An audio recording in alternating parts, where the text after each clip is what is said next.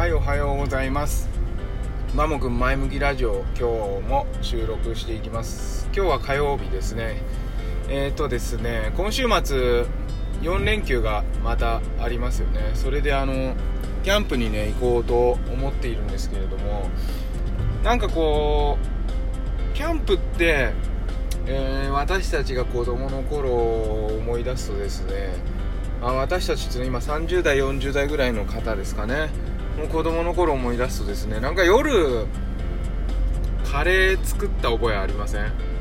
なんかキャンプって言ったらカレーライスみたいなあの飯盒でご飯炊いてで別でカレー作っといてでカレーライス食べるみたいな感じありませんかね？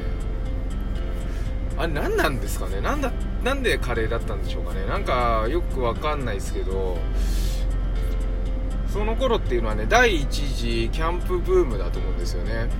でね第一次キャンプブームちょっと調べたら1990年代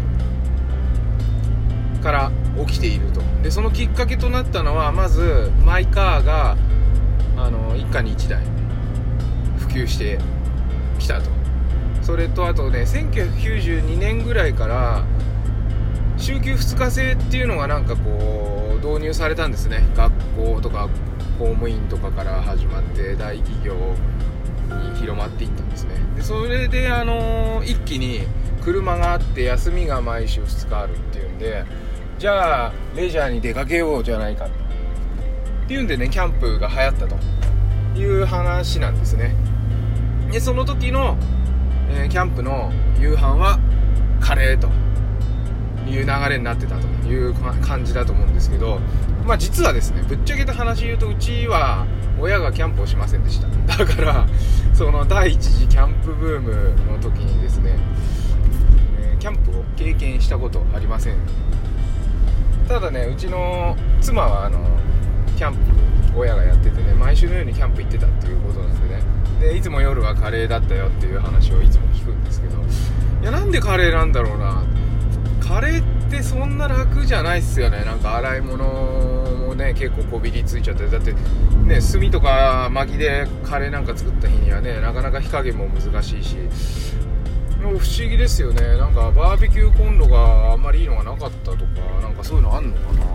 特に昔はガスコンロなんかもそんなに使わないでしょうかなやっぱり薪で炭でご飯炊いてってやるんですよね。そうするとすごいこびりついたりして大変だったんじゃないか。な、まあ、確かに次の日の朝もカレー食べれるとかね。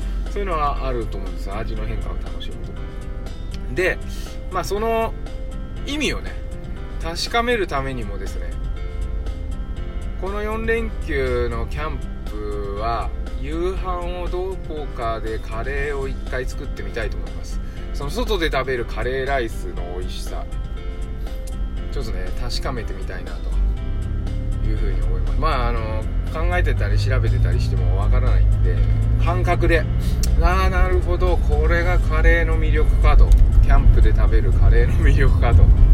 それをね検証してみたいと思いますんであの Twitter の方でね逐一報告させていただきますので是非見ていただけたら嬉しいなと思います。それではですね、えー、まあ、だんだん涼しくなって秋めいてきましたけれどもここで風邪をひいたりしないように注意していただいて、えー、健やかにお過ごしください。それではまた。